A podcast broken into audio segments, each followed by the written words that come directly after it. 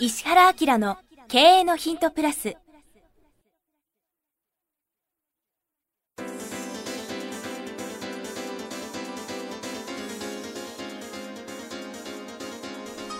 ポッドキャスト石原明の経営のヒントプラスは勝てるビジネスモデルや売れる仕組みの作り方。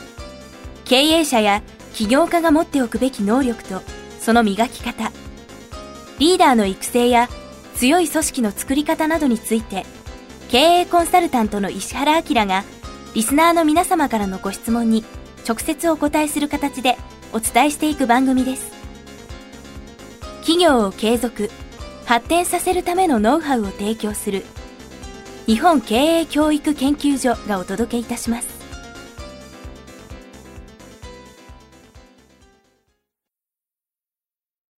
こんにちは、早川洋平です。石原明の経営のヒントプラス。今日は349回です。石原先生よろしくお願いします。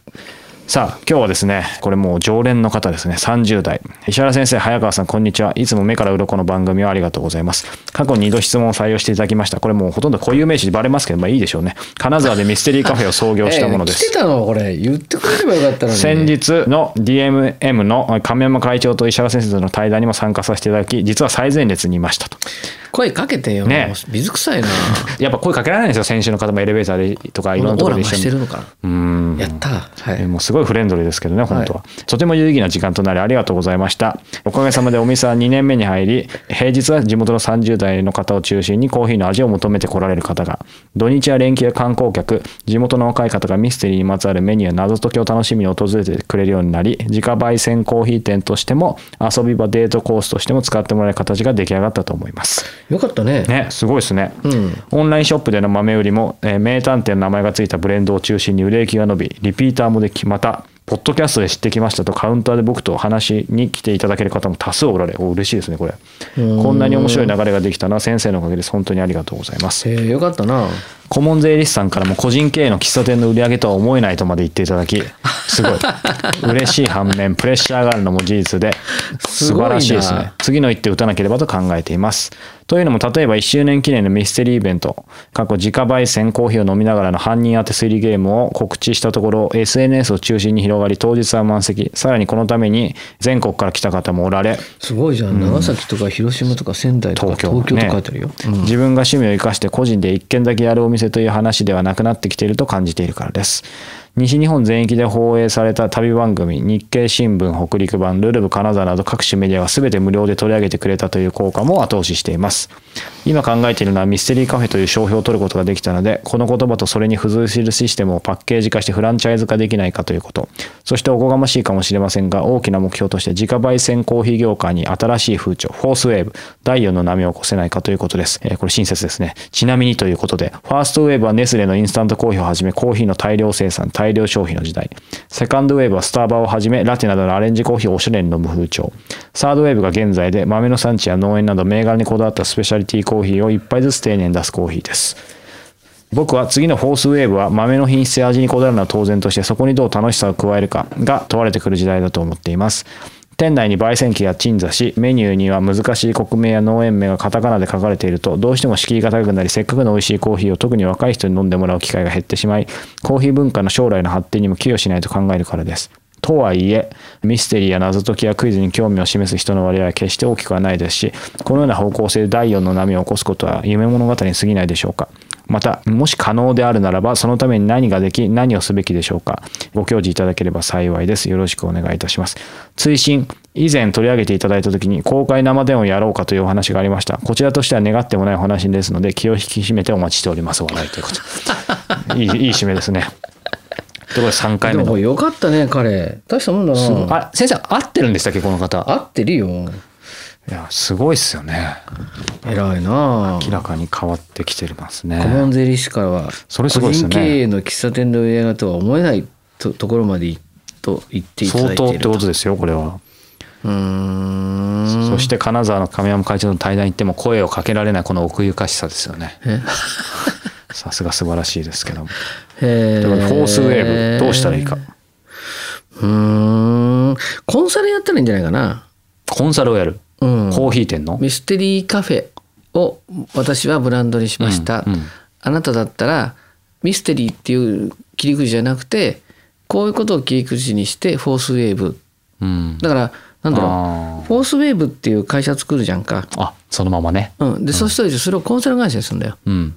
ででそれは何かっていうと自分とこのブランドがミステリーカフェっていうブランドでうまくいったじゃん、だからその人の背景とかなんとかを全部聞きながらコーヒーを飲むのと一緒にコミュニティを作るっていうようなブランドを作るっていう感じにしてうん。やったら面白いんじゃない、うその中で本当にその人がなんかミステリー好きだったら、うん。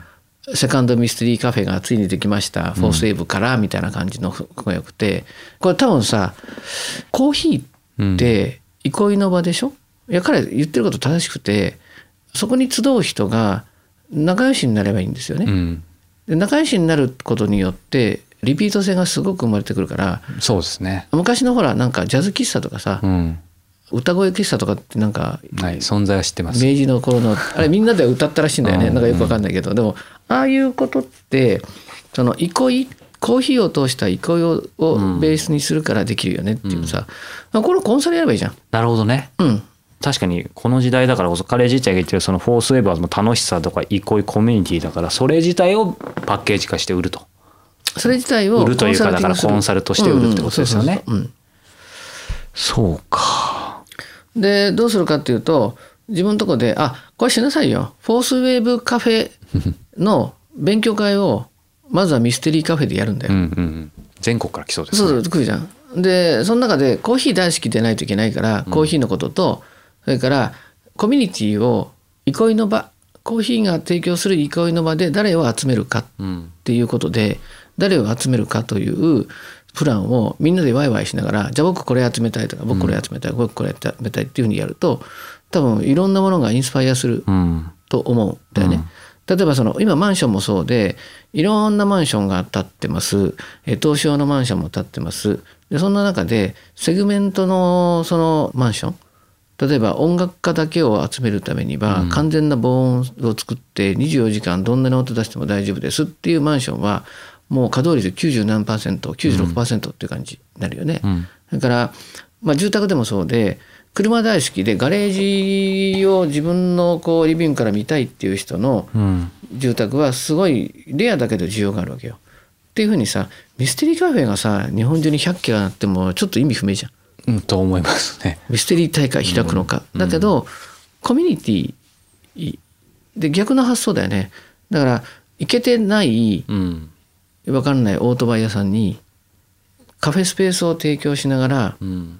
顧客化していくみたいな、うん。そういうことも含めてこれコンサルすればいいのに。だからそういう意味ではコーヒー店だけじゃないってことですよねお客さんが、うん、やったら多分自分のこれまでの経験ベースにして、うんなんか分かんなかったら相談してくれればアドバイスするけどな。そしてもう自分のところを成功させてるわけだから説得力ありますよね、うん、最初こんな怖いことがありますとかさ、うんうん。夜寝られませんとかさ とかさ、はい。でも自分ここでこうしたからこうだったって言ってさまずこれあの勉強会やった方がいいよ。うんうん、自分の勉強にもなりそうですね、その分析もできるし、まあ、参加費15万ぐらいで1おおそのくらい言っていいです泊2か日ぐらいで、はい。い、や集まるだろ？うん、でもで3も人とか5人だったら。来ると思いますね、うん。うん多分そんなようなところからうん。3ヶ月に1回ぐらい、うん。3ヶ月に1回ぐらい、ん。フォースウェーブうん。カフェうん。の立ち上げのなんか勉強会とかやったら、それは面白いですね、うん、これなんか、まあ、この方僕と違ってあの頑固じゃなく素直なんでもうそれを素直に受け入れてくれると思いますが あえてこうこの番組の進行上ですね、うもうちょっと聞くと一応このフォースウェーブというその4つ目の波自体を今後作っていきたい。それは楽しさがキーワードにこれフォースウェーブカフェって商標取った方がいいわ。まあ、すぐ取った方がいいですうんね。あと電話しとこうとか。となるとこの第4の波はじゃあ起こさなくても別にいいってことですかね。もう自分自身でここで起こしてるからあとはもうその波を起こすとかコーヒー業界うんぬんっていうよりそういうコンサルとしてやっていくことにうんうん、いやいやそれが波を起こすことじゃん。それが波を起こす。フォースウェーブカフェっていうのが コーヒーは憩いの場だから、ん。何かを機にコーヒーを楽しむっていうのがフォースウェーブだよっていうさ、そこはやっぱりそのバーコミュニティってことですね。うん、結局スタバなんかがさセカンドスペースって言ったんでしょ、うんお家に帰る前にもう一個今がいるっていう。まあ、勉強したり仕事したり、うんうん。でコーヒーってなんでコーヒーなのかなって言ったらホッとするとかさ、はいはいはい。なんか集うとか、ん。そこに寄り添う飲み物じゃんか、っていうさ、いいなこれ完全なコンサルじゃないですかこれ。うん、さっき期もそうだったけどね。プラチナコンサルですよこれもう、うん、これちょっとわ悪いからあれだな。この人にあの放送する前に渡そう。あその方がいいと思いますよ、うん。ということでじゃあまずは勉強会うん、うちのスタッフに言っとく、配信する前にこれ聞かせないとまずいからっつって、うんうんね万一ってことがありますからね。そうそう。ほんであのなんだっけ？事前にこうしたいけどどうかって聞いてくればみたいな、はい。配信の頃にはちょうどいい準備もできてると、うん。第1回ぐらい決まってるといいですね、うん、なんでまあ公開生電話というかまあ非公開かもしれませんがじゃあ先生またこの方と話もしてもさあれらってなんだって。DMM.com のサービスでうん。コミュニティが作れるらしいよ、コミュニティが作れる、うん。あ僕見たかもしれあない。の堀山さんもやってはいはい、そういういろんなみんなやってますよね、うん。なんか月額の課金みたいのでコミュニティで。そうあれでどういう仕組みなんだろう？わかんないけど「こんにちは」っつってみんな電話でそこが乗ってくの？無料電話に乗乗ってくんだよね。あ電話なんですか？僕まだちゃんと見てなかったんでまあすけど、まあ多分無料のネット回線かなんかでうん。やるのかな、うんうんうん。でそこで誰か「はい質問」とか言って、うん。だからそのなんつうの？リアルはない。公開収録じゃなくて、うんオンラインだけどリアルですそうそうよねそうそう。もうリアルタイム。ついに小原さんの世界に入ってくるけどさ。なるほどね。なんかそういうのもちょっと考えてよ、うんうんうん。面白いかもしれないね。あそうですね。それがなんか仕組みでできると面白いですね、またそしたら今日はちょっと沖縄の与那国島にいますみたいな。そこでやれるかもしれない。ダーってまた質問来たりしてね。そうそうそう。うん。そういうのはちょっとかん見てみたいと思う。ちょっととりあえずそれチェックしてみたいと思います、はい。ということで今日は第349回コーヒーのお話でした、はいぜひチャレンジしてみてください石原先生どうもありがとうございました、はいありがとうございました。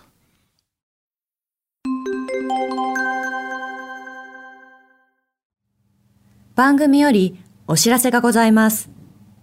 当番組は第1回より無料で公開しておりますが、番組回数の増加により、ポッドキャストの登録数の上限に達したため、iTunes やポッドキャストアプリで、すべての回をお聞きいただくことができなくなっております。ウェブサイトでは第1回からすべての回をお聞きいただけますので、ウェブサイト石原明 .com のポッドキャストのバナーからアクセスしていただき、経営のヒントプラスをお楽しみください。今日のポッドキャストはいかがでしたか？番組では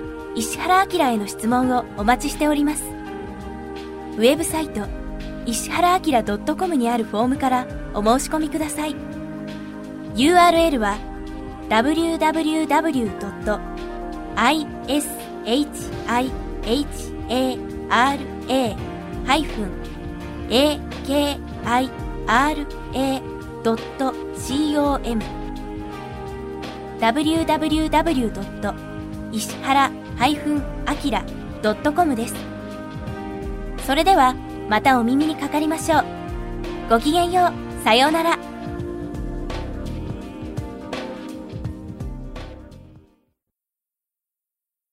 この番組は、提供、日本経営教育研究所、プロデュース、キクタス、早川洋平、制作協力、若菜はじめ、ナレーション、岩山千尋によりお送りいたしました。